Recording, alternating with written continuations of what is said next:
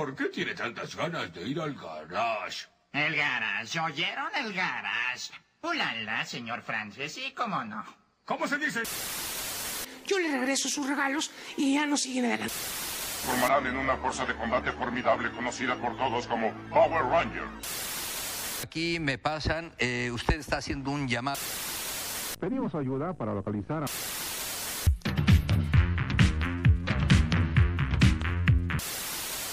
Dylan, viejo sinvergüenza.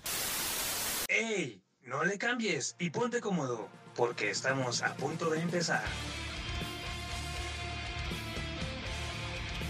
El garage del tío Freak. El garage del tío Freak. Solo un podcast más.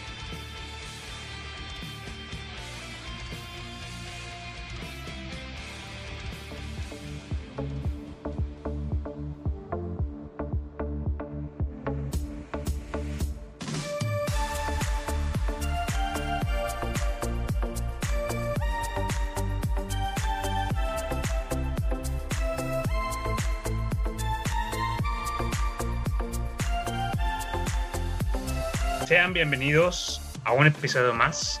Eh, en esta ocasión, pues vamos a, tratar el tema de Hablemos en Bits, eh, videojuegos que nos hayan marcado.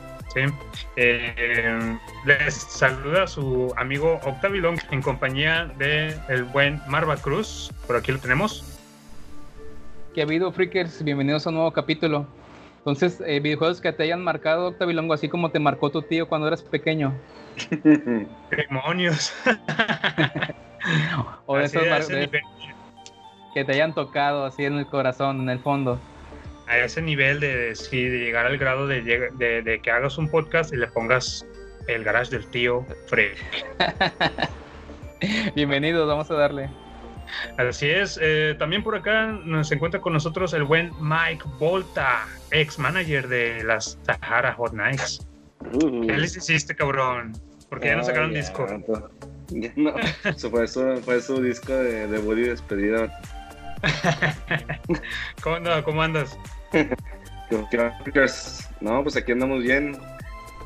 Ya extrañamos este, volver a grabar y andamos venimos con todo. ¿no?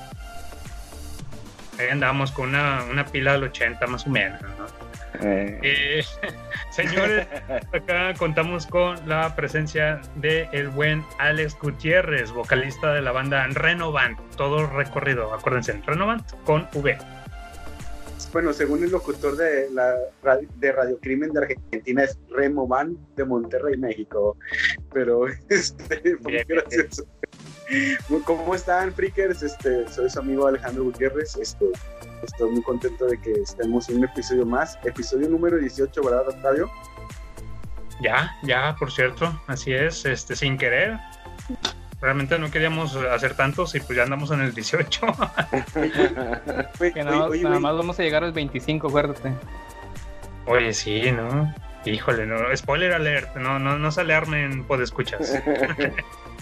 no se crean, pues, Oigan, no, quién sabe. no, oigan, pues, eh, como les decía, ¿no? Este episodio va a ser un Hablemos en Beats. Se trata de, pues, sabemos que hay videojuegos que cumplen su cometido de entretenernos, ¿no? Hay como, como buenos usuarios. Pero hay otros juegos que no solo hacen eso, el, el simple hecho de entretenerte, sino que llegan un poquito más allá.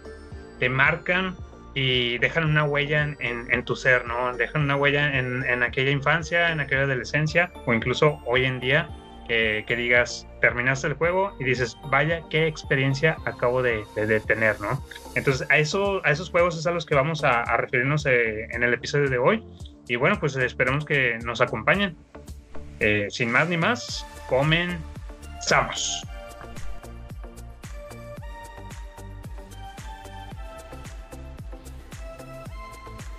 Si siempre traes la palanca en la mano, esta sección es para ti.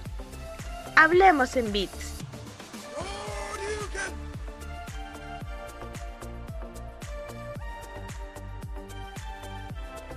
Y bueno, señores, es así que comenzamos este episodio. Eh, pues vamos, sin más ni más, ya, ya, ya tuvimos mucho preámbulo. Mike Volta, ¿qué tienes que contarnos ahí de, de videojuegos que te hayan marcado, que hayan dejado una, una huella en ti? Pues mira, vamos a empezar con un juego de Super Nintendo. Recuerdo mucho este irlo a rentar a, al Blockbuster. No, era, sí, no era el Macro Videocentro, recordando. Re- Este, irlo a rentar, porque en ese entonces no, no sé por qué era tan complicado o, conseguir los juegos o algo, no sé por qué recuerdo, tengo ese, tengo ese recuerdo, ¿no? Entonces, este, el, hablamos del Mega Man X, vato.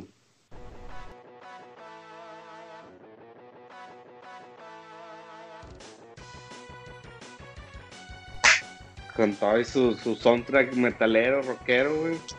Este, no, hombre, ese es de los juegos que más, más me han gustado en la infancia. El, el, por su, tenía un grado de dificultad este, de medio a. Yo lo recuerdo de medio a alto, me mataban en cada rato, güey. Pinche pingüino, güey. Me acuerdo que era un pingüino, güey. Me acuerdo que había un águila. Me acuerdo que salía cero, vato. O sea. Salía ahí de repente, ¿no? Y daba consejos.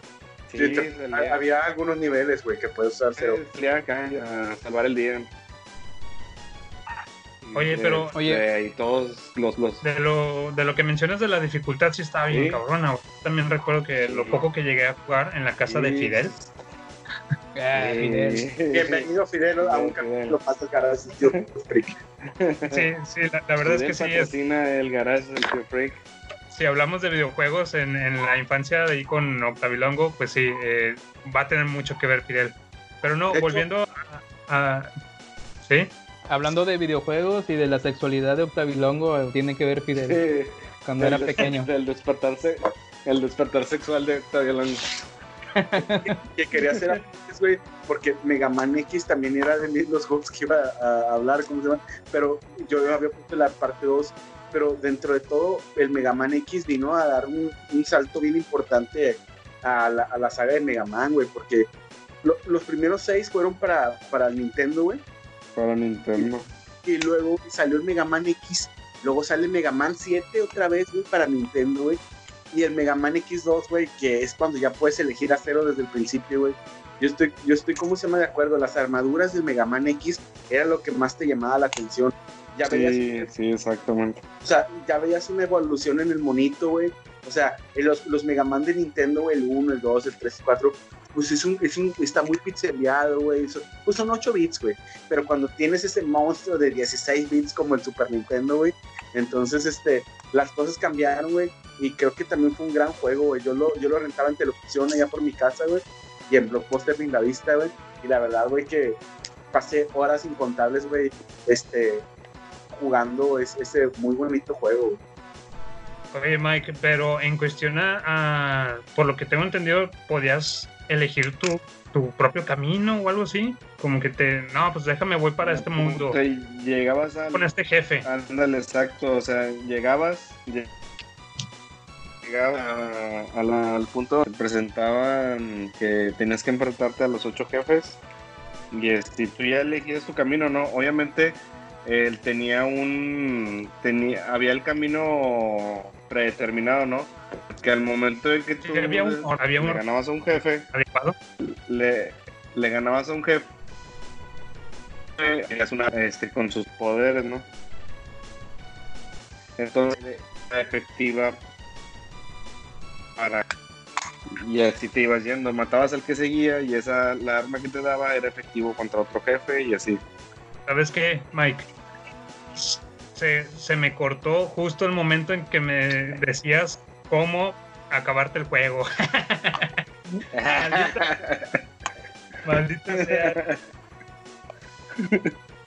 Eh, oye, pero entonces sí había como que una un camino es- pues ya prediseñado que te facilitara las cosas. Yo, yo recuerdo que mi, mi, mi camino siempre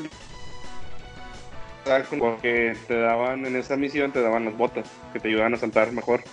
Ah, Entonces, y eh, siempre empezabas con el pingüino. Sí, bueno, ese, ese era el camino que seguía yo. Luego ya, a partir de ahí empezabas con los enemigos que el arma del pingüino te ayuda, te ayuda a matar al mamut de fuego. El mamut de, la, el arma del mamut de fuego te ayuda para matar al otro, a otro enemigo, ¿no? Y iban teniendo cambios. Por ejemplo, si tú le ganabas al pingüino primero, su base quedaba destruida y el escenario del mamut de fuego ya no estaba lleno de fuego porque su base cayó, la nieve o no sé, cayó en, la- en el escenario del mamut. Seas mamón, o sea, sin en- eh, Ah, exactamente, ¿no? Y este.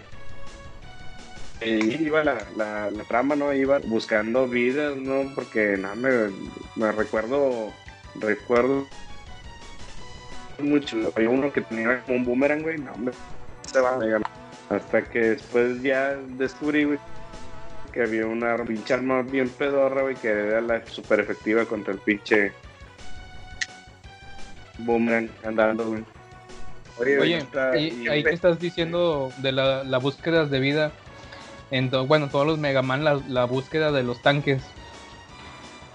Primero aquí era, o sea, era corazones. los corazones, los tanques y aquí pues el plus de buscar las piezas de armadura, ¿no? Que estaba Sí. bien genial porque era armadura sobre la armadura. Ya parecía caballero, ya parecía caballero del zodiaco. La armadura blanca esa. Eran, eran las botas, El peto. El, el peto y, el y como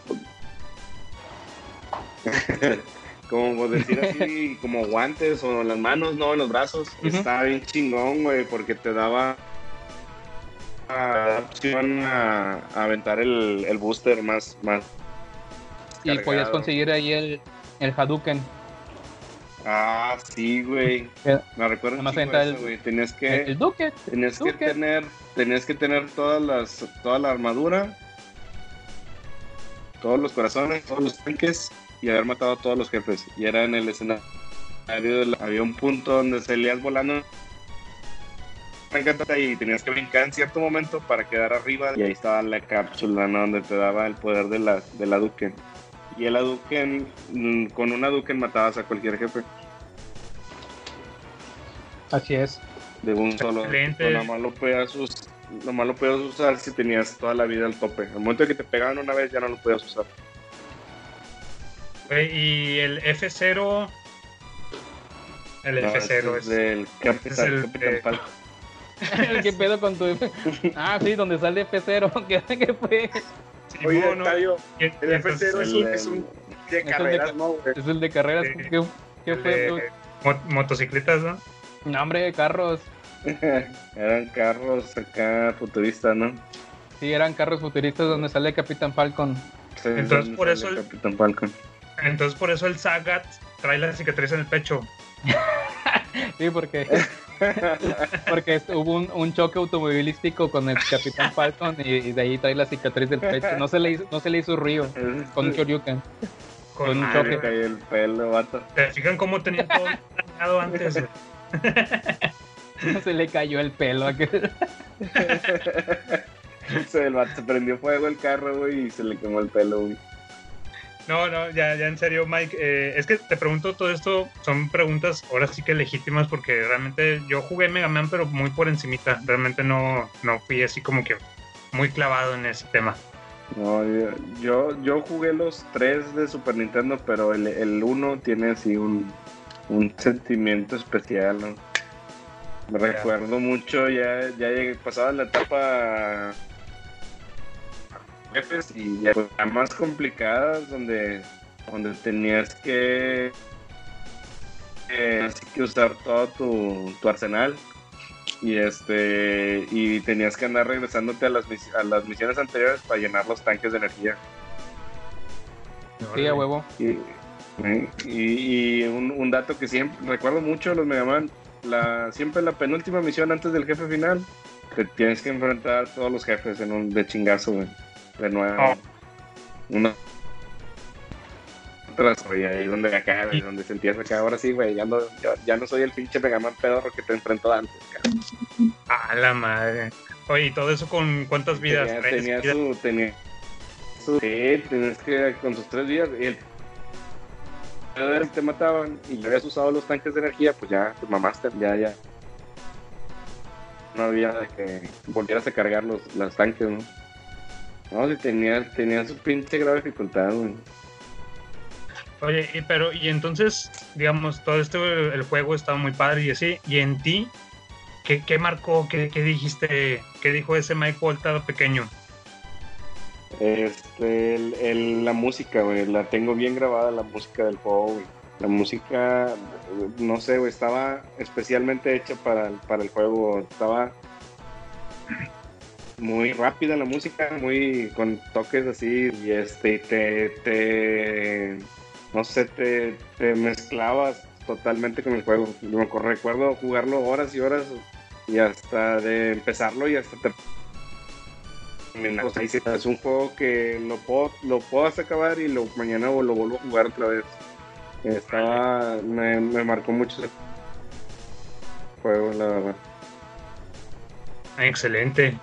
Eh, ¿Les parece entonces, mm, si tienen algo que platicarnos, no sé, Marva?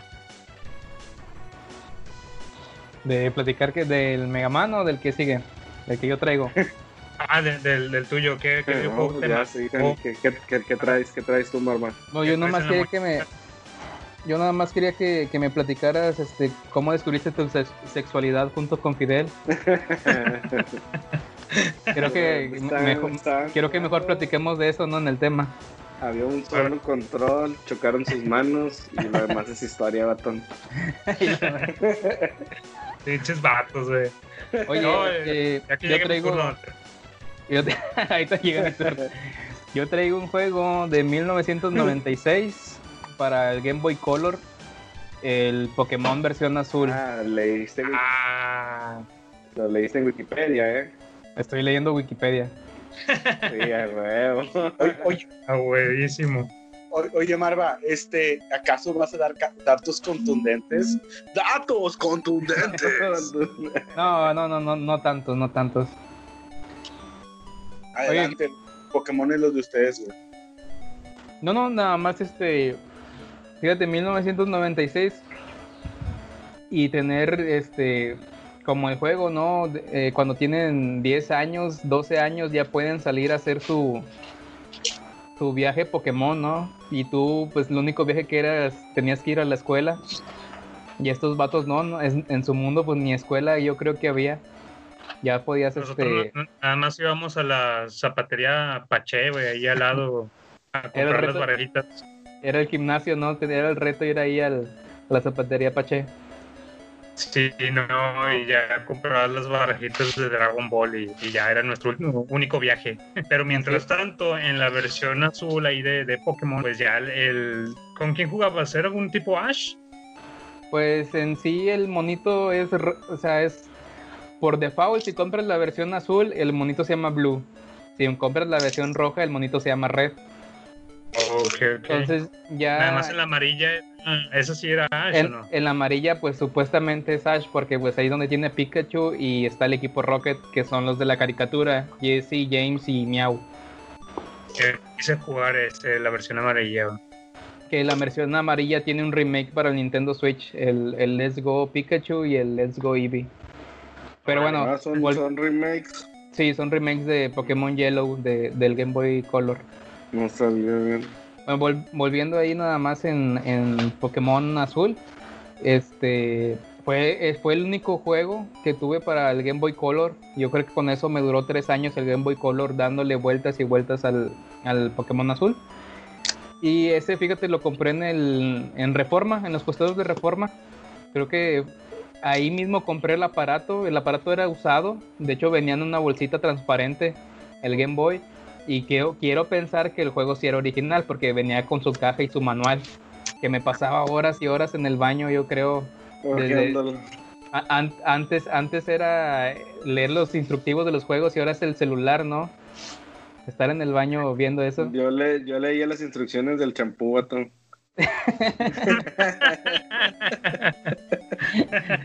Este, el, manual tenía un, un arte, un arte muy bonito, la verdad. Y este, como les digo, e- esa, esa sensación que te da de aventura, ¿no? De no tener nada que preocuparte, sino estar vagando por toda la región, pues capturando Pokémon y peleando, ¿no? Era lo único que se preocupan en ese, en ese mundo de Pokémon. Nada, no, nada de escuela y pues ahorita eh, es muy constante que lo vuelva a jugar, ¿no? Lo vuelva a retomar. Creo que es el Pokémon que le he dado varias vueltas, pero no, no al 100, ¿no? Sino simplemente es como que ir, te sientes libre de estar caminando, escuchar la musiquita bien bonita y capturando los Pokémon.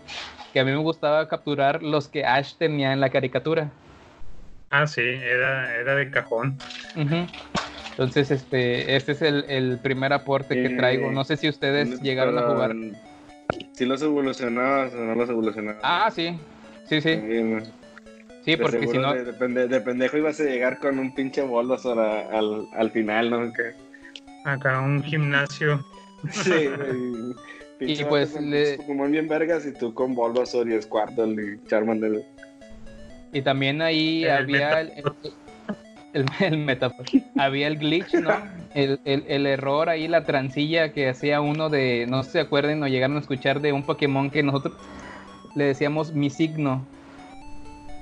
No, no recuerdo, nunca hicieron esa cla- ese Me ese suena glitch. algo que dices del glitch, Que, se, pero que se, no, veía, no- se veía así como si fuera estática, ¿no? Así. Sí, como- eran puro, era un, mo- como pixeleado. Sí, ándale. Sí, era un monigote y tenía muchos signos, ¿no? Tenían arbolitos y tenían los niñitos y símbolos y números. Entonces, eh, ahí la, la- el truco, ya ves que había caramelos raros y con los caramelos Ah, raros sí. podías, subías un nivel a tu Pokémon. Entonces, si ponías el, el caramelo, o sea, cualquier ítem de tu inventario, creo que en, en la casilla número 6, o si no me equivoco en la 8, cualquier eh, eh, ítem que ponías ahí, pues si tenías uno, cuando peleabas, cuando peleabas mi signo y escapabas, porque si lo, si lo capturabas te corrompía el save, te escapabas y en vez de venir el, número de ítems que tenías te ponía una flor o te ponía un, un niñito o un arbolito y pues era era un número porque ya no cabía yo creo que el dígito yo creo que llegaba hasta el 99 y más arriba ya no tenía dígito y te ponía un, un simbolito cualquiera y pues tenías 100 caramelos raros y órale, a darle los 100 caramelos raros a los Pokémon. Entonces sí, sí ahí había esa forma ahí de, de hacer ese truquillo. Y no sé si, todos si- dopados, ¿no? Sé si ustedes llegaron No, a jugarlo o, o- o lo, o- o lo escucharon. Así es, Marva. Yo, signo, sí. yo, yo sí tuve, al igual que tú, el, el, Game, Co- el Game Boy Color. Y luego de haber tenido unos dos, tres jueguillos así, este, pedorrillos, ¿eh? que no, no, no te entretenían más allá. Y luego me topo con el versión azul de este de Pokémon y la verdad que también me, me marcó de cierta manera el, el hecho del el montón de horas que has de haber gastado jugando ese, ese juego y las pilas, güey, también, pinches pilas. Ah, pilas, el Game Boy. El montón de pilas masticadas que, que no sé. Fíjate que todavía es maña, todavía es maña que tengo de, de- de que según una pila de un control o algo, ah, le, le muerdo poquito y jala, no sé, como Sí. que se asusta la Sí, pila y dice, no, no mames, sí, deja jalar porque este güey me va a seguir mordiendo. Yo, yo también aplico esa. Por ahí me. que liber- liber- hace una reacción, ¿no? Cuando le liberas el ácido y hace una reacción, ¿no? Pues Ya no sé, se- pues digo, le da, es le muy da tonto. poquito más vida, ¿no? Es muy tonto, ¿no? Imagínate que muerdas la pila y te truena en la boca, no sé, pero Sí, sí es una maña que todavía que tengo. Sí, güey, que te me traes esa madre adentro, güey. Estás absorbiendo el ácido de la pila, pero con tal de que aguanten más. Por ahí me pasaron otro tip de que Oye. topan dos cabecitas de la pila y reaccionan. Eh, Oye, absorbías el ácido así como absorbías a Fidel. ¿qué estamos hablando? Chocaban sus cabecitas. Ah, pues, Sí, fíjate, quieras o no, como quiera, Octavilongo va a meter este así ¿verdad? La- sus, sus pláticas con Fidel en cada uno de nuestros casos. Ya dijo que chocaba cabezas y, y absorbía. Las pilas, cabrón, no mames. Alex Gutiérrez, ¿qué tienes de, de qué contarnos? Videojuegos que te hayan marcado, cabrón. Mira, este, tengo un clásico del año 1980. Este, obviamente en el 80 no lo jugué, pero jugué su versión para, para el Nintendo Entertainment System, el NES. Se llama Paperboy. ¿Conocen Paperboy, amigo? Sí, sí, el, el niñito que va repartiendo lo- los periódicos en su bici. Exactamente. Paperboy fue un juego que, en el que, primero que nada, pues les comento que pues, yo tuve el Nintendo a la de los seis años. Me fue un regalo de, de Santa Claus este, con una bolsa de Liverpool este, este, en el año 91. O sea, ya. Cabe mencionar que Liverpool no patrocina el garage del tío. No, yo, yo digo, yo digo de Liverpool, güey, porque ese había sido el último año donde habían sido campeones de liga, güey, hasta el día de hoy, güey. campeones. ¿O de qué otro Liverpool hablas? Este, bueno, pues total, güey, este, el Paperboy, güey, este, fue un juego que me gustaba un chingo, güey. Yo sé que suena raro, güey, pero el Paperboy, güey, me sentía hasta cierto punto identificado, güey, porque durante mi infancia, güey, este, una infancia muy, muy, muy, este, muy, muy bonita y todo. Yo trabajaba, güey, o sea, desde chiquito, güey, para, para darme ciertos gustos, güey, para hacer... Hay cosas que no saben de Alex Gutiérrez, como que Alex Gutiérrez es supercampeón del trompo, güey, por ejemplo. Este, para comprarme mis trompos, güey, para jugar maquinitas, para comprarme mis balones de, de fútbol, para comprarme mis, este, mis guantes de base, porque de niño jugué todos los pinches deportes sabidos y por haber, güey. Yo trabajaba y yo vi ese juego, güey, el Paperboy, y fue el primer videojuego, güey, que me compré con mis ahorros, güey. No sé, por, no sé por qué lo elegí, güey. No sé, güey, estamos hablando del año 92. Eh, eh, eh, con mi Nintendo Entertainment System, güey, venía la versión del Mario Bros, güey, que venía solamente con Duck Hunt y con la Zapper. No, ya ves que hay una versión que venía con el de los Juegos Olímpicos. Así es, el tapetito. es- exactamente, yo no tuve ese. Yo tuve el que venía con el con, solamente con la Zapper y con el Hunt, güey. Y aún así, güey, fue la mamada, güey. Y este. Y el Paperboy, güey, me gustaba un chingo, güey. Yo lo se lo presumía a todos mis amiguitos de la cuadra, güey, rayados del- de corazón, por cierto. Este, y vaqueros de Dallas. Y, toros de Chicago. Y, güey, no mames, güey. Este, era un juego bien simple. Y mi mamá le decía el paqueterito. Ah, ya vas a poner juego del paqueterito. y estaba bien chido, güey. Este, hubo varias versiones. Hay una versión de, que se llama Super Paperboy para Super Nintendo del año 92. También hay, un, hay una versión para, para iPhone del año 2009. güey. Y, y, pues hay otras este, recopilaciones de Midway, porque Midway, aquella mítica este, licenciataria que trajo a Mortal Kombat, pues también trajo al paqueterito o a Paperboy. Y fui muy feliz en mi infancia, güey. Entonces, ese es el primer juego que, que les traigo para ustedes, freakers y compañeros del garage, este, de Paperboy. Digamos que entonces te, te marcó por haber sido el primer juego que tú compraste. Tu bolsillo. ¿Sabes quién también jugaba con los paquetitos? Con sus paquetitos. Octavio y Fidel, no me digas. Octavio y Fidel jugaban con sus paquetitos. Lo que, lo, lo, lo que Oye, genera, lo que genera la, la, la envidia, ¿no? De tener una amistad así tan, tan buena desde pequeños. Este, Octavio, ilústranos y dinos cuál es tu el videojuego que traes para, para todos los freakers. Bueno, pues eh, anticipándome ahí a que tal vez iban a, tocar videojuegos un poquito eh, anteriores ahí del, de la Nintendo, el Game Boy, está padre. Eh, yo traigo más el, el, videojuego con el que se estrenó la consola del, de, vaya, el Nintendo 64, que viene siendo el Super Mario 64, ¿no?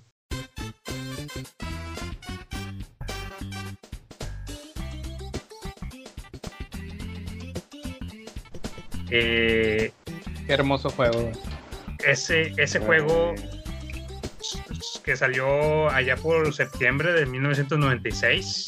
En aquellos años estaba lanzando este gran juego de Super Mario 64. Pues más que nada ha significado mucho por ser la, la transición de, de, de, los videojuegos de 2D a 3D, ¿no? Era como que la, la novedad para todos, para muchos de nosotros. Eh, y pues toda la, la, experiencia que te dejaba haberlo jugado, haber eh, juntado todas las estrellas, nivel tras nivel, estaba muy padre. Yo creo que fue también uno de los juegos que me generó, ahí el pequeño Octavilongo me, le, le, le generó miedo. Había un nivel en donde había una, ¿cómo se llama? Una, an- una anguila eléctrica. Ah, sí, Ah, la, la sí, que de cuando vas agua, ¿no? nadando en el agua, que sale una anguila eléctrica de ahí un, de una cueva. de un sí una cueva porque tenías que nadar hacia abajo porque había un barco no que estaba ahí hundido. Eh, no cabrón me, me generaba un miedo tremendo que anduviera por ahí merodeando la, la anguila y yo lo, lo sacaba al Mario de ahí no este, siendo que, o sea, el juego, pues como que no, no, su cometido no es, no, no es de que sea de terror, generarte miedo y así, pero pues realmente a mí de, de morrillo, no, no, no, batallé un chingo para pasar esos niveles por esa anguila, por esa maldita anguila. Pero ya en, en base a, a- a toda la experiencia que te deja, yo creo que sí fue un bonito recuerdo. Eh, por ahí también recuerdo que si el juego salió en septiembre, pues, afortunadamente ahí por azares del destino llegó a mis manos como en octubre, noviembre. Entonces es- estuvo muy padre eso, que eh, la verdad se, se decía ahí por la colonia que era de, los primeros que llegué a tener ahí el, el Super Mario 64. Y pues iba la, la, la racilla, ¿no? Iban los, los mismos amiguitos, los huerquillos de la colonia, y iban ahí a la casa y jugábamos. O me veían jugar, vaya, ¿no? ya sé. Oye, y, y cabe destacar que Mario 64 fue el parteaguas de cómo se iba a jugar un juego en 3D. Sí, de la, por la manera como estaba hecho el control. Con, con todo, ya ves que te- ahí ya tenías el stick, con ese control raro que nos dio Nintendo 64. Sí. Pero estableció las, estableció las bases de cómo se iba a manejar un mundo 3D con todos esos ejes. Porque no sé si te acuerdas que la competencia directa, que también era el Crash Bandicoot de PlayStation, que él ya tenía ese 3D, pero la verdad era como que era, era un mundo plano. Era un mundo de más de dos ejes disfrazado. Pero Mario 64 r- rompió, rompió todo, rompió paredes y estableció cómo un mundo 3D se tenía que jugar.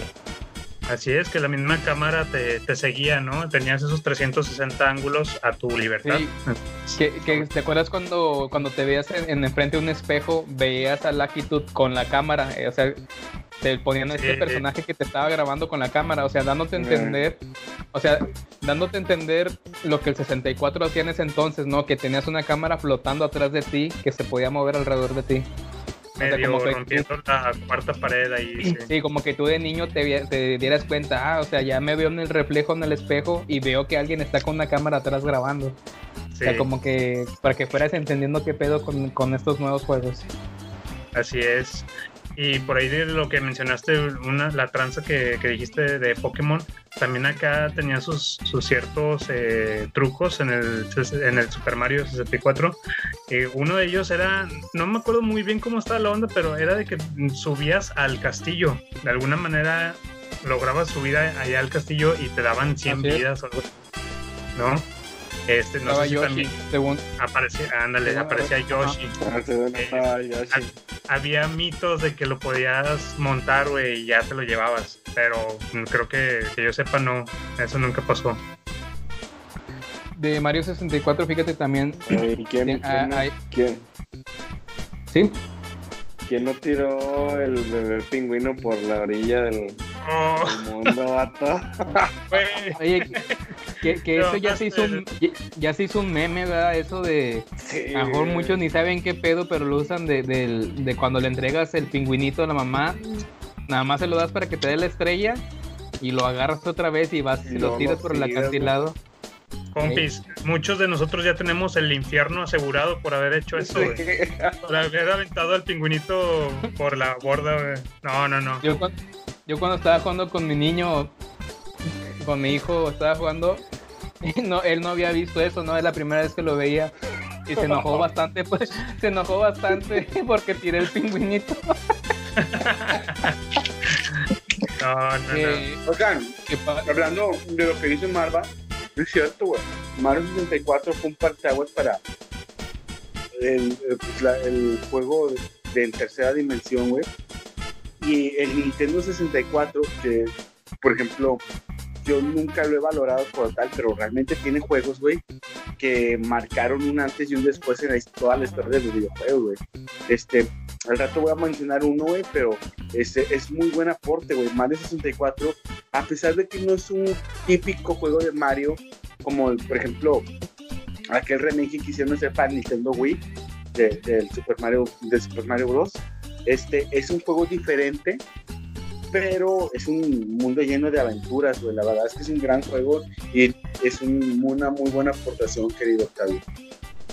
Sí, digo, ya nada más para finalizar, me marcó más que nada por eso, por las horas gastadas en ese juego eh, y por, por todas las experiencias que, que- que te dejaba cada nivel. Y el hecho de completar lo- todas las estrellitas de cada nivel, pues también te sentías bien piola, ¿no? De morrillo. Oye, nada más hay una anécdota ahí que traigo con el Mario también. Eh, yo era, yo nunca tuve 64. Este, yo, yo era, yo tenía el Play ya en ese entonces, pero veía que a veces nos juntábamos los primos y unos primos llevaban el Mario 64. Entonces fue tanto mi asombro de ver a Mario así cuando lo conocí la primera vez que, bueno, a mí me gustaba mucho jugar con mis juguetes cuando era niño. Tenía un pizarrón yo, tenía un pizarrón de, ¿se acuerdan, no sé, los pizarrones verdes que rellevas con gis blanco, como la escuela? Entonces, claro. en, en ese pizarrón eh, lo volteabas, en vez de estar colgado en la pared, lo ponía en el piso y me ponía a rayar el pizarrón como si fueran los escenarios de Mario. Lo poquito que me acordaba que veía. Marcaba los caminos, marcaba los en donde había agua y según yo plataformas. Y me ponía a jugar con un osito que me salió en un Kinder sorpresa. Y ese era mi personaje, ¿no? Y ahí yo jugaba con. En el pizarrón, sea, el pizarrón ya es que estaban bien grandotes. Ahí me ponía a jugar nada más y una, una pequeña anécdota del, del Mario 64 que posteriormente pues ya me hice de un Nintendo 64 ya mucho tiempo después y con obviamente con el cartucho de, de 64 Entonces de, perdón, jugabas de Mario, en de Mario pizarrón. 64 Ujú. Un pizarrón y un monito. Así es. Todo pobre, güey. Así tu Nintendo 64. todo pobre. De hecho vato te estoy contando una experiencia bonita y me dices pinche pobre. Cabrón, pues también me echas por Fidel, cabrón.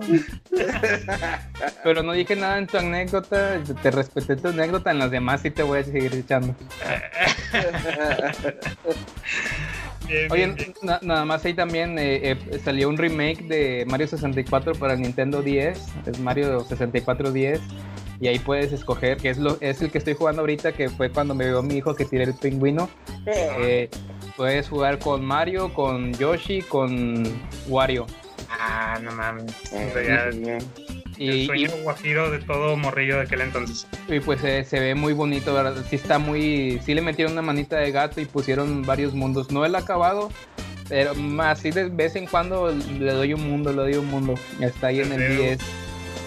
Ve uno que otro cambio para bien. Así es.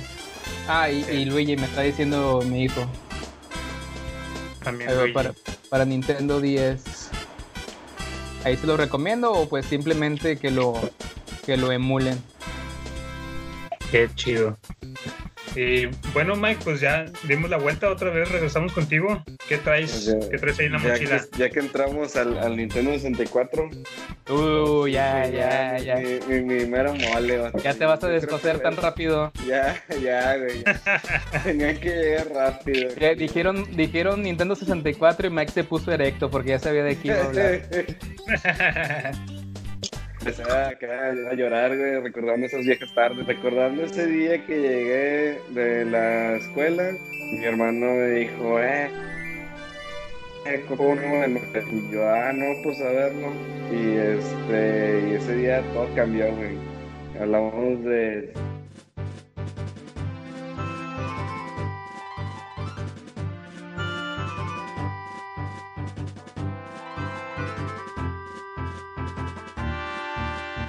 The Ocarina of Time. Ese pinche juego, güey, yo creo que, yo, para mí, yo creo que para- personalmente es el mejor juego que he jugado, creo. Este, no, o sea, cambió totalmente la, a mí me cambió la, la idea de cómo venía los juegos que me gustan. Este, nunca había jugado juegos así que estuvieran muy largos, siempre era como que te sentabas, un Mario Bros, bueno, Ah, el Zelda ya, ya fue que, que me cautivó, güey. El, el- igual manejaron muy bien el tema del 3D ahí. y este, las misiones, los enemigos, la historia, güey. No, hombre, ese pinche juego es una joya, güey. No sé si a ustedes también les tocó ahí. Yo creo que todos lo hemos jugado, güey, por lo menos una vez. ¿Ocarina? Zelda, Ocarina of the Time. Claro, güey. Es, que es, un, es, es un gran clásico, güey. Mira, Mike, yo sigo siendo de los partidarios de que A Link to the Past es aún mejor que el Ocarina, pero el Ocarina es, es genial güey, también. No, a mí la, el Ocarina, yo creo que de los que he jugado de Zelda, no, es el. Para mí es el mejor desarrollado, con historia y todo. Bien, bueno, así como come- comenta Mike, eh, técnicamente el juego también fue el parteaguas, ¿no? Ya teníamos en el 96 a Mario 64 y en el 98 al, al, al Ocarina. Y puso, sentó las bases de, del, ¿cómo se llama? Del, de candadear al target. Ya ves que tenías el Z, Z target, Sí. el botón de atrás, y la cámara se enfocaba a, a un enemigo.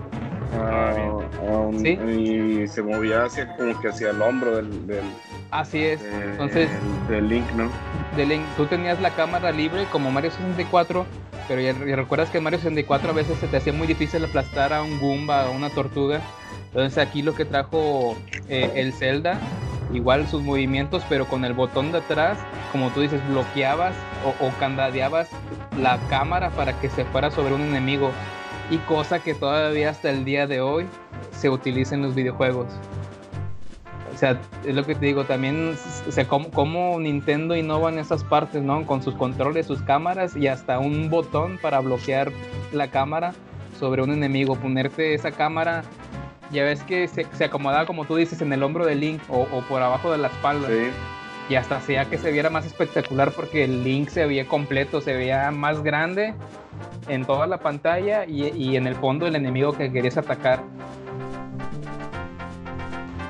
No, la verdad es que ese juego, la temática de, primero jugar con el Link niño, ¿no? Y llegar al, llegar al templo del tiempo y de este, levantar la espada maestra y salir con Link adolescente. O sea, esos cambios que le daban al personaje, ¿no? O sea, no era, no era nada más el personaje que siempre era el, el- o sea, el, el personaje con el que iniciabas terminaban, ¿no? ¿no? De que cambió, que creció, que le cambiaban la vestimenta, según tenía dos vestimentas, la del agua, la del fuego, las botas, ching- armas, todos los ítems, ¿no? Que, que ahí fue, fue, no, a, mi parecer fue uno de los que mejor aprovechó o de los que explotó el, los inicios del, del 64, ¿no? Así es. Y como bien dice Alex, pues todo lo que hizo A Link to the Past, pues to- todo eso llevarlo al mundo 3D, ¿no? No sé si alguien más lo, lo haya jugado. Sí, bueno, pues yo en lo personal me, me encanta también eh, lo que es el Ocarina por toda la, la experiencia que te ofrece, tanto lo, lo musical y lo visual.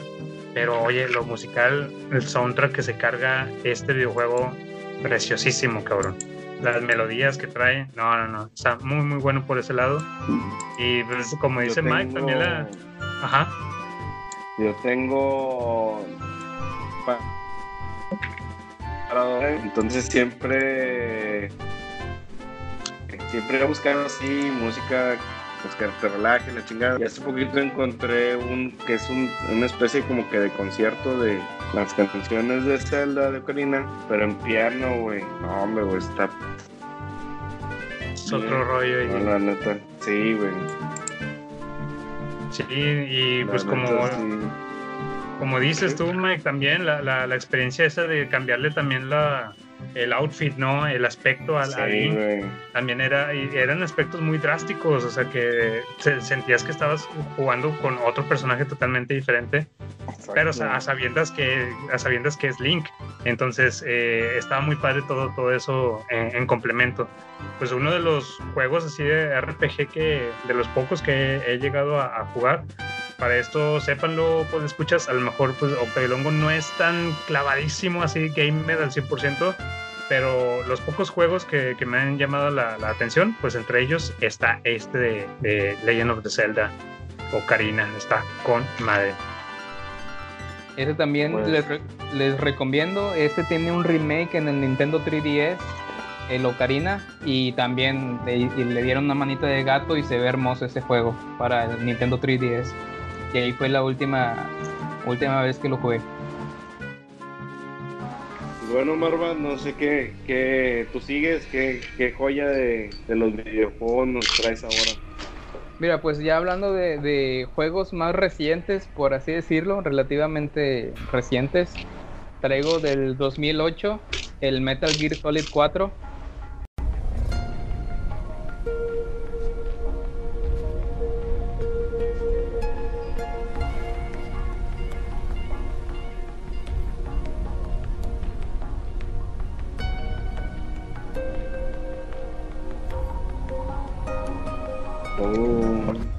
Sea, no, no escogí el 1. Guns of the Patriots. Así es. No quise escoger el 1 ni el, ni el 3. Me fui directamente al 4 porque pues es el que cierra, realmente cierra todo, todo el ciclo. Es una, es una obra que está hecha para el fan. Haz de cuenta, por así, por así decirlo, tienes 50 horas de cinemas y tienes 20 horas nada más de, o 5 horas de juego. O sea, Sí. realmente a, a veces el juego Ah. peca de que das tres pasos y es un cinema. Mm, eh, eliminas a un militar y otro cinema. O sea, realmente está hecho para cerrar todo. Es este. Si lo juegas sin saber qué onda, pues vas a decir, oye, pues nada más el juego es puro cinema, no tiene gameplay. Pero para los veteranos de, de la saga, pues es lo que necesitábamos para cerrar todo. Que después vino el Metal Gear 5 y pues ahí hizo más destrozos. Pero el 4 yo, yo No, creo...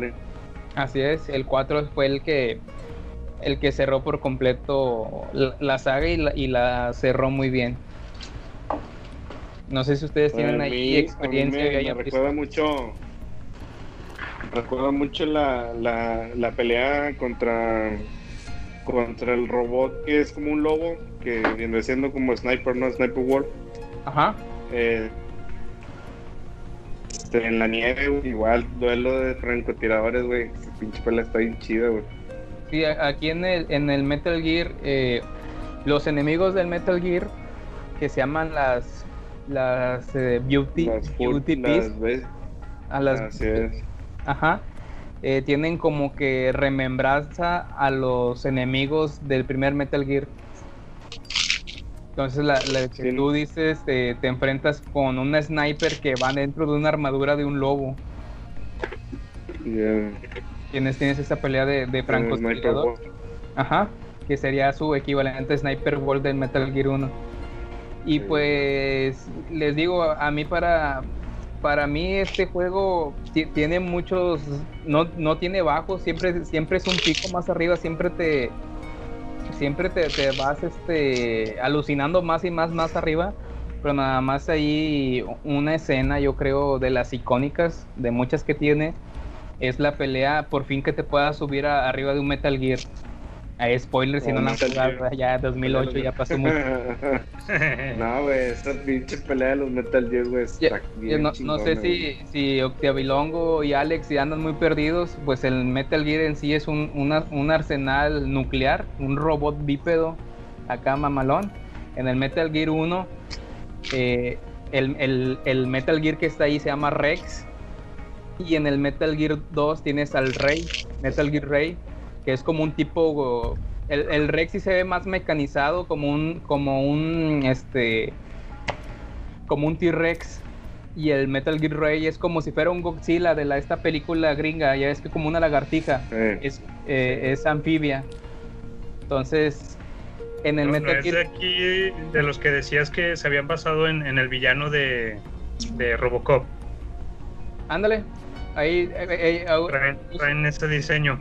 Ah, sí, no, pues no, el, que te digo son los, los, los, los geckos ahí que usan más o menos y que gritan como, como vacas ahí medio raras. Ah, Pues nomás para, para con el- ponerlos en contexto, te digo, en el Metal Gear 1 eh, eliminas ese robot Rex, en el Metal Gear 2 eliminas al robot Rey, y en el Metal Gear 4 tú te subes arriba del Rex y el malo se sube arriba del Rey. Y se hace un gameplay completamente diferente, haz de cuenta que estás arriba de un Evangelion. O sea, estás arriba tú del Rex y el, otro- el enemigo está arriba de un, del Rey.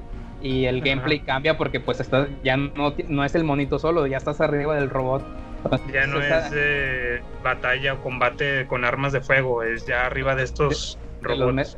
Sí. Entonces Pinche sale- metralletota, güey, ¿no, güey? Todo, todo magnificado, ¿no?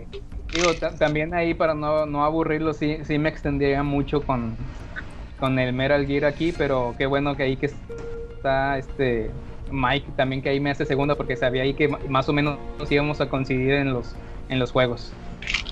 Sí, yo lo poco que sé del, del Metal Gear es por, por ti, Marva, porque veía cómo te traumabas ahí desde la prepa con, con esos juegos, y pues qué chido, ¿no?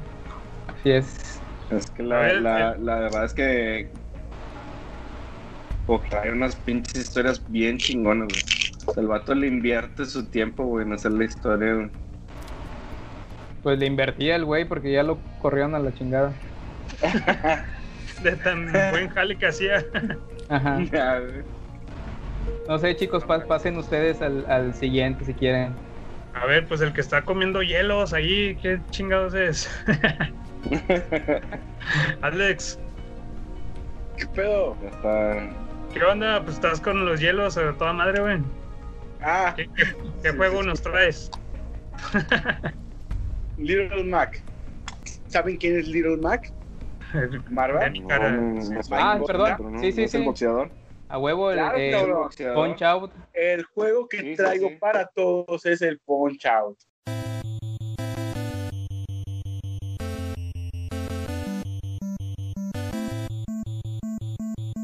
El Punch Out, bueno, fue un juego que marcó mi vida realmente. Gasté horas y horas y horas de mi infancia en tratar de vencer a Soda Popinski, güey. Maldito Soda Popinski, güey. Nunca lo pude ganar, güey. Solamente en la revista Club Nintendo pasaron una super tranza para llegar a pelear directamente contra Mr. Dream o en su caso contra Mike Tyson. Este, era un juego muy muy divertido. Me gustó mucho también este revisitarlo en la consola de Nintendo Wii y la verdad este fue un juego pues, fue mundialmente famoso. No sé qué opinen ustedes, pero son son ¿cómo se son personajes este pues icónicos de, la, de los videojuegos, como Mario de Referee, teníamos a Little Mac, a Glass Joe, a, a Piston Honda, a Soda Popinski, a Mr. Hippo, a Don Flamenco, bueno, un sinfín de, de a Balbul, güey, está bien chingón, güey, pinche Mr. Sandman, este, el, el Out, este, no sé si lo llegaron a jugar amigos, este, pero fue realmente un, un- no sé si llamarlo un, videojuego per se de deportes, pero es un videojuego muy, muy entretenido. Así es, este, fíjate que ahí era un juego de, de como que, por así llamarlo, de ritmo, ¿no? Ritmo, reflejos, porque te tenías que aprender el patrón que hacía el personaje rival. Ya ves que eran muy característicos, como tú dices, ¿no? El, el King Hippo o Mr. Hippo, ¿cómo se llamaba? Sí, que King Hippo, de que Tenías- tenías, sí, a huevo. Tenías que esperarte a que se hiciera su movimiento y se le cayera el, el, el, el- el- ah, se le cayera el short por abajo del ombligo, ¿no? Se descubría el Sí. ombligo. O sea, tú esperar que... a que se moviera, pegarle en la boca y pegarle en la panza. Se le pegas en la boca y se le caía el short y y ya le empezás a pegar en la panza, güey. O simplemente, o simplemente hacerle counters, ¿no? A los demás. Simplemente un movimiento de, o sea, un movimiento de cejas te marcaba la pauta para que tú entraras con un gancho arriba. O este, o un bailecito que hacía con los pies. O sea, tenías que aprenderte muy bien todas esas, esas animaciones que tenían los, los personajes. Sí, que Tiger también, güey, de que era el, el que tenía el turbante, ¿no? Y que y brillaba su, su turbante, bueno, la piedra preciosa que estaba en el turbante, ya sabías que ya te iba a cargar la chingada, güey, que te tenías que cubrir, güey. Estaba bien chido, güey. El Punch Out original, güey. Yo, la, me tocó jugar el, el Super Punch Out para Super Nintendo, güey, pero no fue lo mismo, güey, la verdad. Este, el Punch Out original siempre será uno de los juegos más divertidos y más vendidos de la historia. Se cuenta que vendió en 1900, entre 1987 y 1989 más de un millón de copias. Y bueno, le pagaron a Mike Tyson para su versión este, Punch. Out, sí, Punch Out Mike Tyson. Este, yo lamentablemente tenía el de Mr. Dream, pero mi primo Baldo, saludos a él, tenía el de, el de Mike Tyson. Este, y la, verdad- me entretuvo mucho.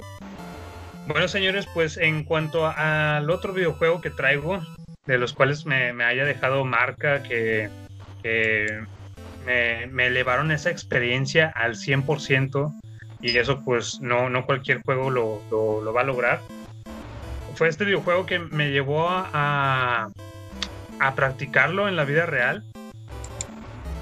Este... y...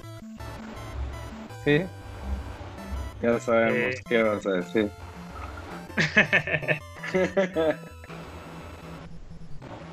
No tiene Estoy que ver. Ajá. No, no, no, no es el Killer Instinct, no crean que me agarré a No, no. matar gente. El Street Fighter, ¿eh? El de peleas callejeras. No, no, no. No, el, el Tony Hawk Pro Skater.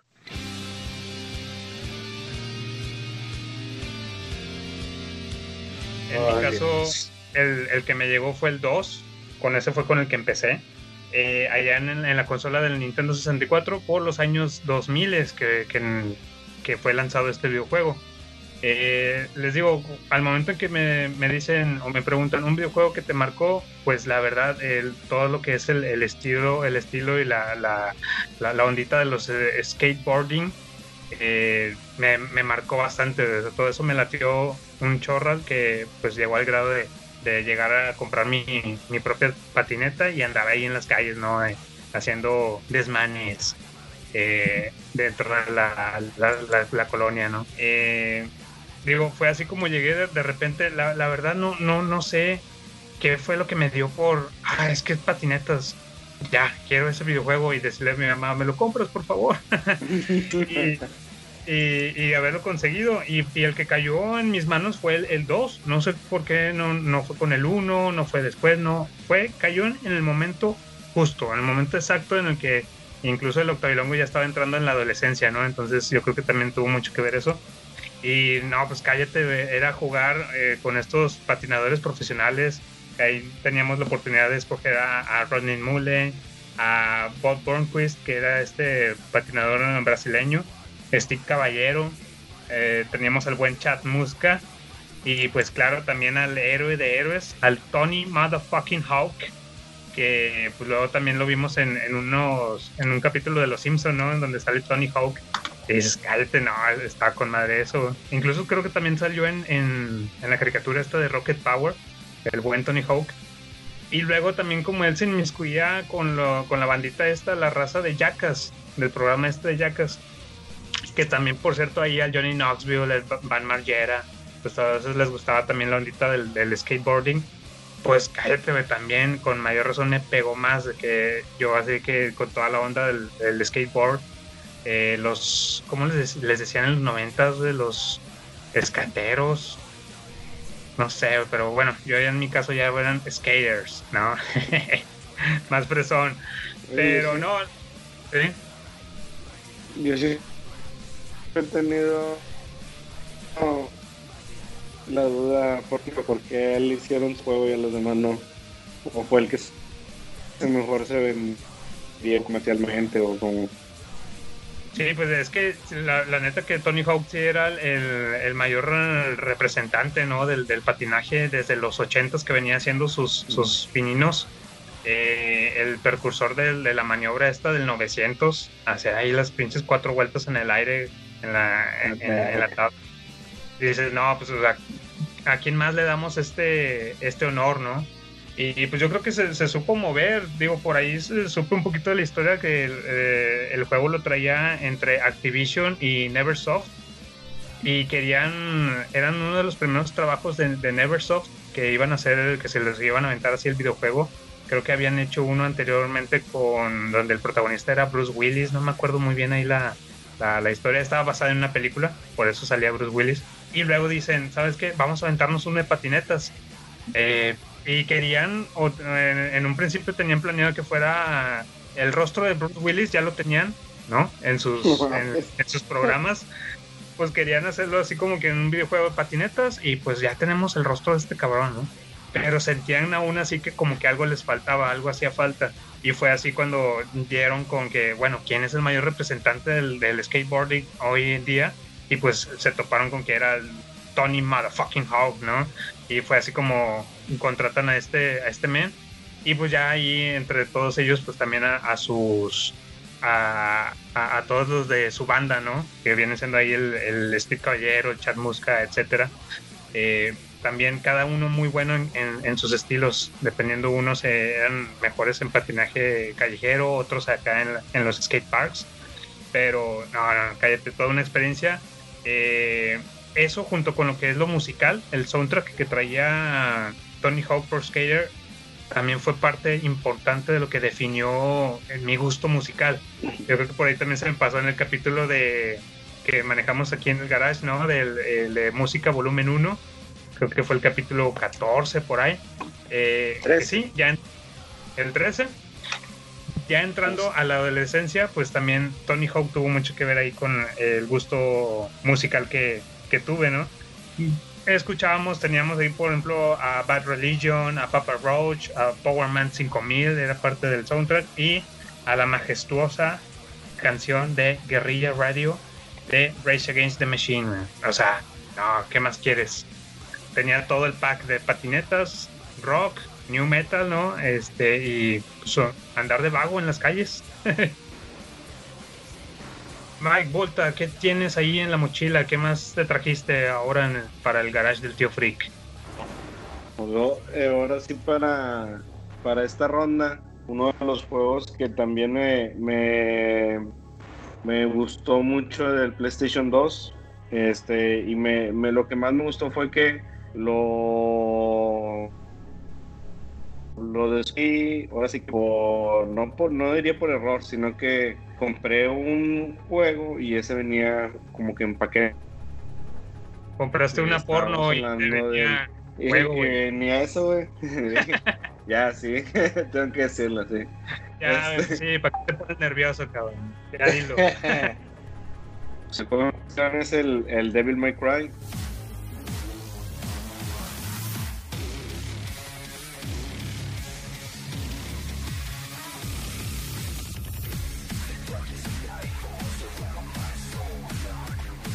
Este, estamos hablando de un casa de demonios.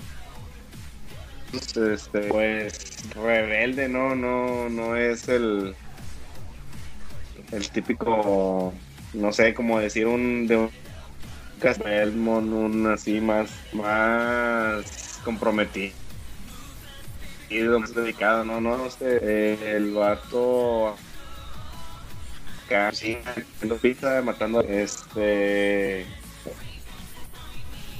el show también tenía ahí el venía mucha música rock pesado y este y la y la, la jugabilidad no que ya te ponían un que viendo que es un beat em up beat em up o algo así o, o ya sería como Sí, como tú dices, no es el como que un beat, beat em up, pero nuevo que ahorita es el hack, hack and slash. Hack, hack slash, ¿no? Ah, algo así es.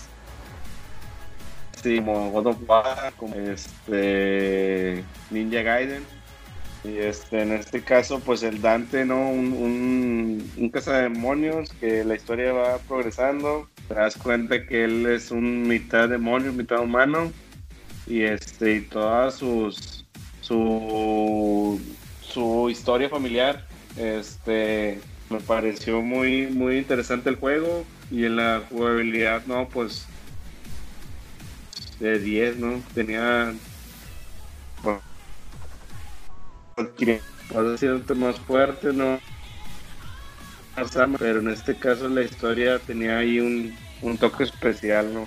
me gustó mucho ese juego y como les digo, no, no, no era mi idea comprar ese juego, me cayó así de rebote y y, y, este muy, muy grata sorpresa, ¿no? Y hasta hasta la fecha no he jugado los cinco de McBride. Oye, Mike, eh, eh, ¿de qué año estamos hablando esa? Que descubriste Devil May Cry. decir años siempre digo etapas, ¿no? Sí. Como si todos hubiéramos ido a la prepa. Este, Todos nuestros Sí, fue podescuchas. por la prepa, güey. Sí, güey, o sea, todo el mundo fue a la prepa, güey, en el mismo año que salió de My Cry. Este, si- siempre tengo esa pinche maña de siempre decir, no, pues como por la, pero pues, ¿qué fue la, eh, la? Do- 2001, yo creo. ¿Qué fue en el TV? Sí, es, es de 2001 el, el Devil May Cry. A lo mejor Pues, salió en el fue- fue más o 2001. menos. Pero luego Yo- tú lo descubriste años después. ¿Sabes qué? ¿Sabes cuándo lo, lo, lo jugué? Me recuerdo que lo compré en cuando estábamos... No, ya lo había jugado, no miento. Lo, lo compré en un lugar porque yo iba, iba a comprar otro juego este, y venía de regalo ese y, no, o sea... Me gustó un chico y que se me hace un juego bien entretenido. El 5 estuvo bien chido. Y, este, y ha ido consola tras consola, ha ido sacando una entrega nueva, ¿no? Oye, no era de cuando de cuando yo te compraba las hentais. Sí, entonces que sí, güey. Oye, nada más ahí para una, una anécdota ahí que, que tengo Oye, con el, con Marva. el- ¿Sí? ¿Me escuchó? ¿Cómo, cómo ves? El, el Mike me mandaba a mí a comprar sus hentais, cabrón. Hentai que él quería para él, güey. Tenía que ir yo con el pato del, mercado. al- me decía el Mike. Al mercado, ah, güey. Me decía el Mike, no, es que el vato ya me conoce a mí, güey. Y a ti no te conoce. Es que el- Ah, es que el vato era bien. Era Es que es mi tío. O sea, me, me, me consiguió los capítulos de los caballeros del zodiaco acá de Hades y todo, y de repente llegar acá, güey, pues nada, güey. De que, oh, ya creciste, ¿eh? Ajá. Ajá. Oye, no- nada, nada más ahí, este, ¿te acuerdas, Mike, que grabábamos en VHS los gameplays? Sí, güey. Nada más ahí eh. Recalcar esa anécdota que Mike y yo éramos muy Los, los gameplay y, y los, los, los, los cinemas, cinemáticas, ¿no? sí, eh, grabábamos en VH Sí. los gameplays y los cinemáticas y nos prestábamos los VHS Sí, sí me acuerdo. y ya Sí. me, acuer- me acuerdo de ver ahí los gameplays de, de antes de YouTube, ¿no? Como, como Mike y, y yo grabábamos en VHS y nos los cruzábamos los para ver cada quien estaba jugando. Bueno, qué bonita ahí, qué bonita. Ahorita, ahorita que tocaste esa, esa, esa época, güey, desbloqueaste un recuerdo, güey, de... Tenía, tenía un juego, no, ya... Güey, mi, mi carnal compró el PlayStation 2, güey. Era bien culero, güey, a veces, güey. Entonces el vato, güey,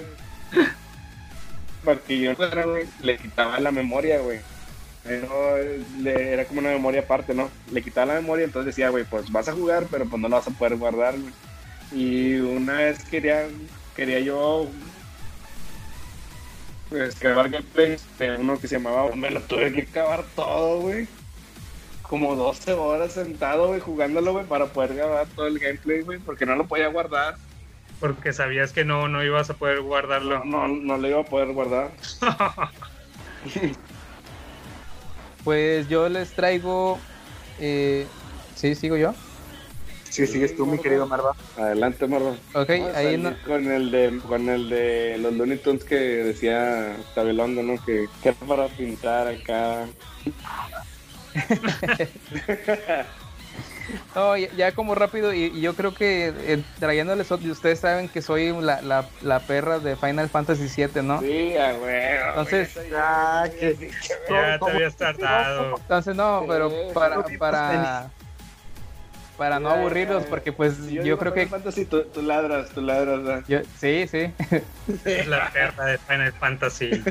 Entonces, yo digo, para no aburrir con lo mismo, pues ya saben que soy Bueno, muy señores, aguerrido. al- pues ya termina el- este capítulo.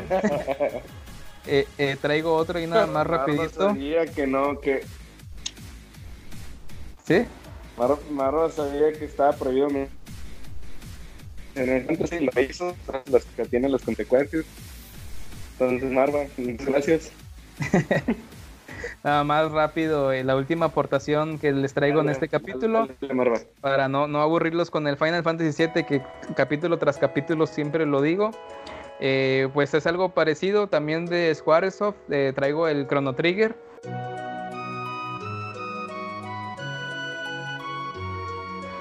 Que pues no me voy a subir al mame de que lo jugué en su época, Obviamente no, es de, de 1995 para Super Nintendo. Yo lo jugué mucho tiempo después y emulado. Y pero pues ahí me di cuenta de, de cómo, cómo en, el, en el Super Nintendo este, este juego sentó las bases hasta para también el Final Fantasy VII, ¿no? Fue, fue su antecesor. Final Fantasy VII es del 1997. Este juego es del 95. Y no sé si ustedes conozcan, conozcan qué juego, a qué, cuál me refiero. Claro, güey.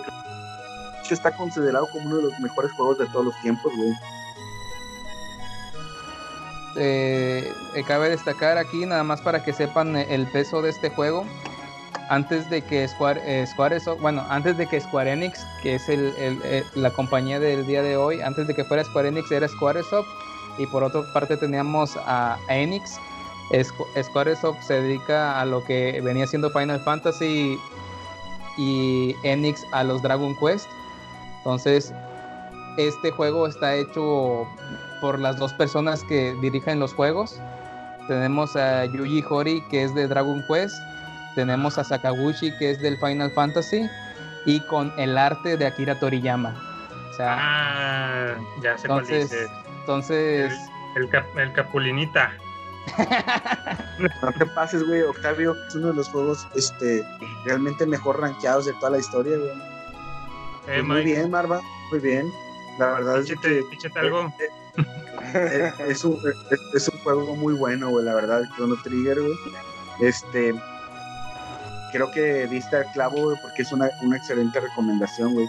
Recuerdo mucho, güey, cuando salió eh, para PlayStation, güey, haberlo jugado por allá de los años del 97, 96, güey, con mis amigos, güey.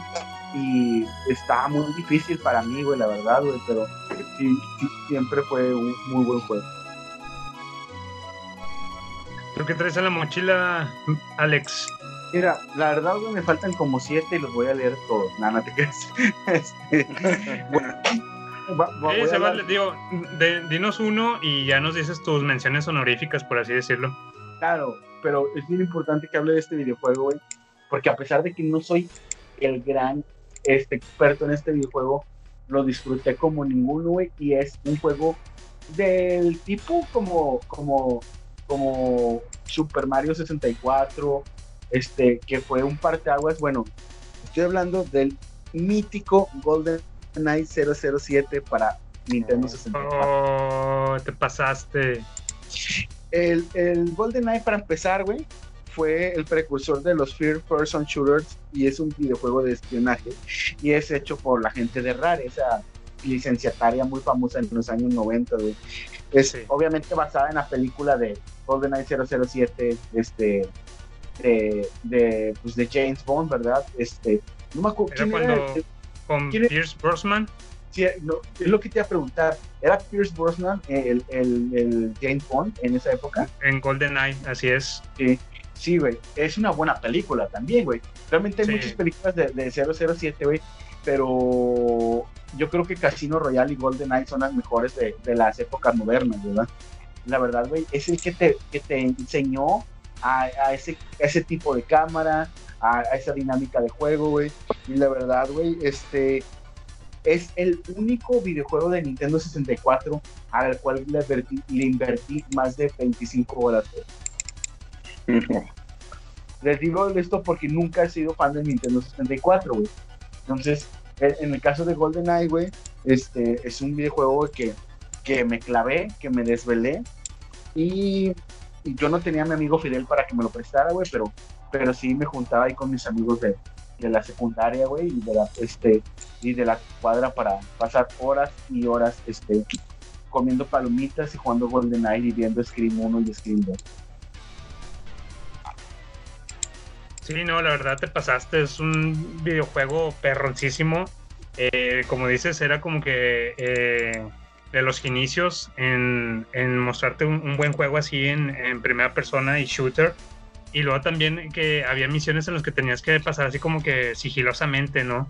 Eh, traía de todo, todo, todo ese tipo de, de buena acción eh, este videojuego. Me divertía bastante mucho eh, la- el apartado de lo que es el, el multiplayer, cuando jugabas hasta de a cuatro personas. Eh, Claro, es que, es que Golden Eye, güey, marcó la pauta para ese tipo de juegos, güey. Sí, sí, sí, sí. ¿Qué- me, qué me divertí bastante en eso. ¿Qué sería de los juegos exitosos del, del Xbox y de, de PlayStation, güey, de la siguiente década si no hubiera existido el Golden Eye? Que nos traía la temática de que se dividía en cuatro, pantalla en cuatro y ahí estás con tus, con tus camaradas, güey, jugando acá. O sea, era un juego que no, no, no te podías descansar. Güey, cada quien se traía su control, sacas, güey, estaba bien mamalón, güey. Este Nintendo 64 también yo creo que fue la primera consola, güey, que, que ya no te la vendían con los dos controles, sacas, güey. Ya, ya era una consola que, que, este, que tenías que lamentablemente adquirir los demás controles por la posibilidad de tener, pues, cuatro conexiones. Y en GoldenEye, güey, lo explotó en su momento a su máxima expresión. ¿Sabes qué otra cosa me divertía mucho de ese juego? Eran los, los cheats o lo que eran los trucos. Eh, eran los primeros juegos en donde se dejaban ver eh, la típica de que, ah, los personajes eh, ves a todos pero con la cabeza grande. Este, o todas las balas infinitas, o te disparan y no te hace daño, granadas infinitas. Claro, Todo eso también estaba muy divertido. Güey, yo amaba, güey, rentarlo, güey. Y en el teleopción, güey. Haz de cuenta que tú rentabas una cajita, güey. Y te dan la cajita y, y recortaban el cartoncito donde venía el videojuego, güey, y lo ponían de portada, güey. Me cuenta que lo ponían dentro de una caja de VHS, güey. Ah, bien. Tú sacabas, tú sacabas el cartoncito, lo volteabas, güey. Y cada gente iba añadiéndole tranzas o trucos, güey. Ah, te Sí, pasé. Eso estaba súper verga. Y, este, y, y eso era para todos los juegos en general, güey. Tú abrías la, cajita y sabías, güey, de que venían este, para hacer ese tipo de box, güey. Sí. Este, eh, en videojuegos, güey. Y era muy, muy divertido, güey. La verdad que bendita personalidad del mexicano ahí de, de no tener la manera de, de, de tener acceso a internet tan fluido en, en, ese, en esos años, porque pues yo me acuerdo que la primera vez que entré a internet fue como en el 96, güey, pero pues no había internet en todos lados, ¿verdad? Entonces, este, nos ayudamos mutuamente comprando la Club Nintendo, güey, viendo Nintendo Manía, güey, y anotando los trucos detrás de la portada, güey. Estaba bien chido, güey. O sea, eso era una realmente una verdadera comunidad de gamers, ¿no? O sea, Claro, güey, la verdad que sí, güey. Y mira, y ya, eh, digo, despidiendo mi participación del día de hoy, güey, este, en cuanto a recomendaciones, pues hubo otros juegos que me marcaron como el Doble Dragón, el Contra, este, el Super Mario Bros. 3, güey, que para mí sigue siendo el mejor Mario Bros. de la historia. El Mega Man X2, que pues ya lo, lo platicamos con, con el buen Mike Volta. El Super Mario Kart, güey, que la- para mí es increíble ese juego, es el mejor juego de carreras de toda la historia, güey, de las consolas, güey. El del Super Nintendo, claro. Este, y bueno, también los, los como ya habíamos mencionado en, en el- nuestro episodio de Arcade, güey, o de maquinitas, güey, lo- los de pelea, güey, el Street Fighter 2 y el Mortal Kombat 2 y el Killer Instinct, que, que pues la verdad, güey, este, jugué demasiado tiempo esos videojuegos y hasta en el caso de Street Fighter o, o Mortal Kombat, pues vi sus películas y sus cómics y sus caricaturas y todo, güey, porque la verdad sí me interesó mucho la historia de, de, de estos videojuegos en su, en su inicio. excelente, pues muy, muy buena lista ahí de, de juegos que marcaron tu, tu recorrer en, en este mundo, ¿no? Bueno, señores, pues también para finalizar ahí con, con mi participación traigo otro juego que también quise, quise poderlo llevar a la vida real, pero sabía que me iba a meter en problemas. Sabía que no, no iba a ser lo, pues, precisamente lo correcto. Un momento, es un juego de esos que dicen, este, juega este, este, este videojuego, da clic y te vienes en 40 segundos o algo así. No, no, no, no, no, no. Ese es en otro horario, ese es en otra, otra sección. No, verás, mira, con este juego me traumó tanto que sí llegué a pensarlo, ¿y si me robo un carro? Ah, su madre, ¿no? Ah, ya, ya con eso lo dijiste todo, güey. Ándale, ¿no? ¿Qué tal si me subo a un auto y atropello viejitas y, gente y todo, de todo, ¿no? Así es, señores, pues estoy hablando del Grand Theft Auto. En este caso me tocó, o lo, que me, el, el título que me pegó fue el Vice City. Eh, que se puede decir que a la par fue con Grand Theft Auto 3. Todo esto porque en aquel entonces, señores, pues escuchas, eh, en aquellos tiempos de la prepa, el buen Edgar T, quien ha, sido partícipe de este gran y precioso, queridísimo podcast, eh, el buen Edgar T, nos juntamos en unas ocasiones ahí, ya sea a veces nos juntamos en la casa de Marva, a veces en mi casa, a veces en la casa de Edgar, de Edgar T, este, para jugar y este cabrón pues traía entre, entre su repertorio el double pack de, de GTA, de Grand Theft Auto. Y traía esos, ¿no? El Vice City y el 3. Lo lleva una vez a, a mi casa, no me dejarán mentir, creo que por ahí andaba también eh, Mike Volta, también estábamos, estábamos todos Ujú. un fin de semana. Eh, lo- se lo lleva junto con el de Halo, estuvimos jugando, todo bien padre, eh, Halo y pizzas, ¿no? Sábado por la tarde. Pero al momento que pone el grande Fauto, el, el buen Edgar, digo, verga, güey, ¿qué es esto, cabrón? ¿Qué es esto? ¿Cómo? ¿Me estás diciendo que puedo agarrar cualquier auto que, que se me atraviesa en la calle? Sí, súbete y dale, písale, cabrón.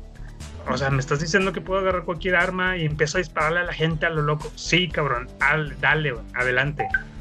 Cabrón, pues con toda esa de premicia me, me, me encantó, güey. o sea, fue lo que, algo de lo que me marcó en la, en la adolescencia y fue tanto mi trauma que ese fin de semana me gustó mucho que luego yo se lo pedí a, mi mamá, se lo pedí a mi jefa y, y yo creo que para la otra semana ya contaba yo, yo, yo no tenía ni Xbox, no tenía ni los videojuegos, pues para el otro fin de semana ya tenía el pinche Xbox, ya tenía No, el, el ¿cuál, double pack de GTA.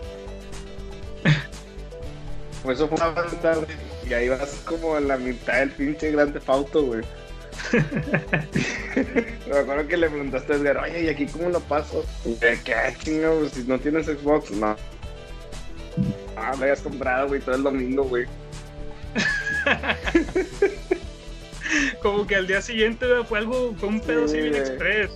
Sí, No, algo así imagino- recuerdo. Me imagino, me imagino que estuviste toda la pinche noche despierto pensando acá, güey. Lo tengo que tener, tiene que ser mío. Ya el pinche domingo acá abrieron bodega Aurora y vámonos, cabrón. Sí, exactamente. Me lo, me lo compró mi jefa eh, en una ahorrera que se estaba recién estrenada por ahí por la colonia. Y no, que bueno, pues luego, luego para el fin de semana ya, ya lo estaba jugando otra vez en mi casa.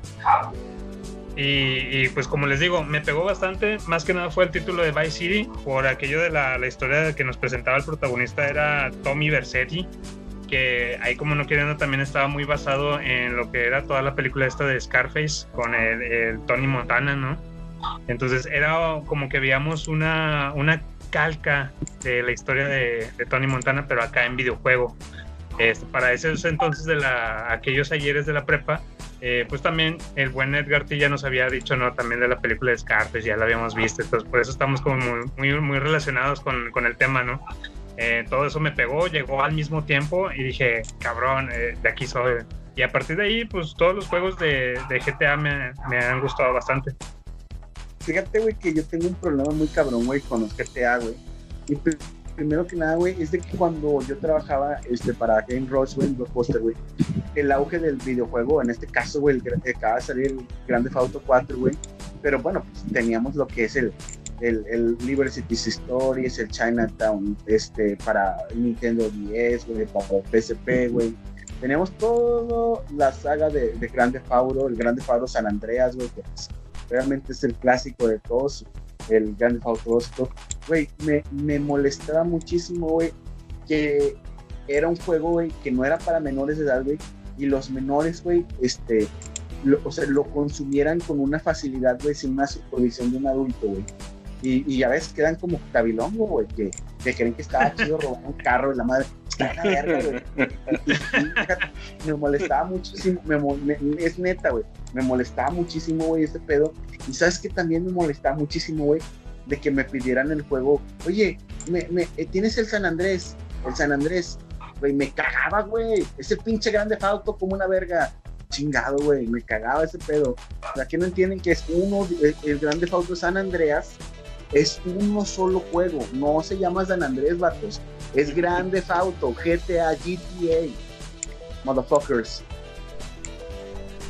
Sí, así es, tiene mucha razón. Eh, de hecho, también eh, es algo que sí llega a ser un poco molesto que veías a, a mocosos, así, eh, a morrillos, todos chamagosos, y luego eh, jugando en los cibers, por ejemplo, que ahora que se usa mucho el rentar la consola, y jugaban ese el San Andrés o eh, cualquiera de los GTA. Eh, Pero sí, tal vez a lo mejor en, en edades no muy adecuadas, digo. Yo en, en mi caso pues, me llegó en la adolescencia, creo que es un buen punto dentro de lo que cabe para partir. ¿no? Que ya tienes un poquito más de, de conciencia, ¿no? Ya sabes diferenciar entre lo, lo, bueno y lo malo. Pero, pues sí, sí, lamentablemente eh, se prestó mucho el, el, auge, sobre todo ya con San Andreas, que le, le, le decían San Andrés, ¿no? Tal cual. Sí, el San San Andrés, el San Andrés. Oye, el San Andrés, el San Andrés. Y yo, ah, ching, ¿cuál pinche San Andrés? Primero apréndete a limpiarte en la cola, yo, yo llegué a negar rentar y comprar el, el, el Grande Auto, güey, a niños, güey, menor edad. Este, hasta, bien, y- y con- y aún así, güey, con el dolor de mi corazón, güey, porque representaba una venta, güey. Pero, o sea, tienes que ser responsable, güey, y consumir las cosas cuando son, este, propias para tu. O sea, yo no me arrepiento, o sea, güey, yo consumía Mortal Kombat, güey, y no era para pinche, para mi pinche edad, güey. Tampoco quería sacarle la cabeza a alguien, ¿verdad? Y aventar, este, pinches Common Heroes y la madre, güey. Pero, este, la neta, no, e- es, un videojuego, güey, que, que normaliza ciertas actitudes de vandalismo y delincuencia, güey. Este, que no está bien, güey. Por eso yo siempre voy a estar en contra de ese videojuego, güey.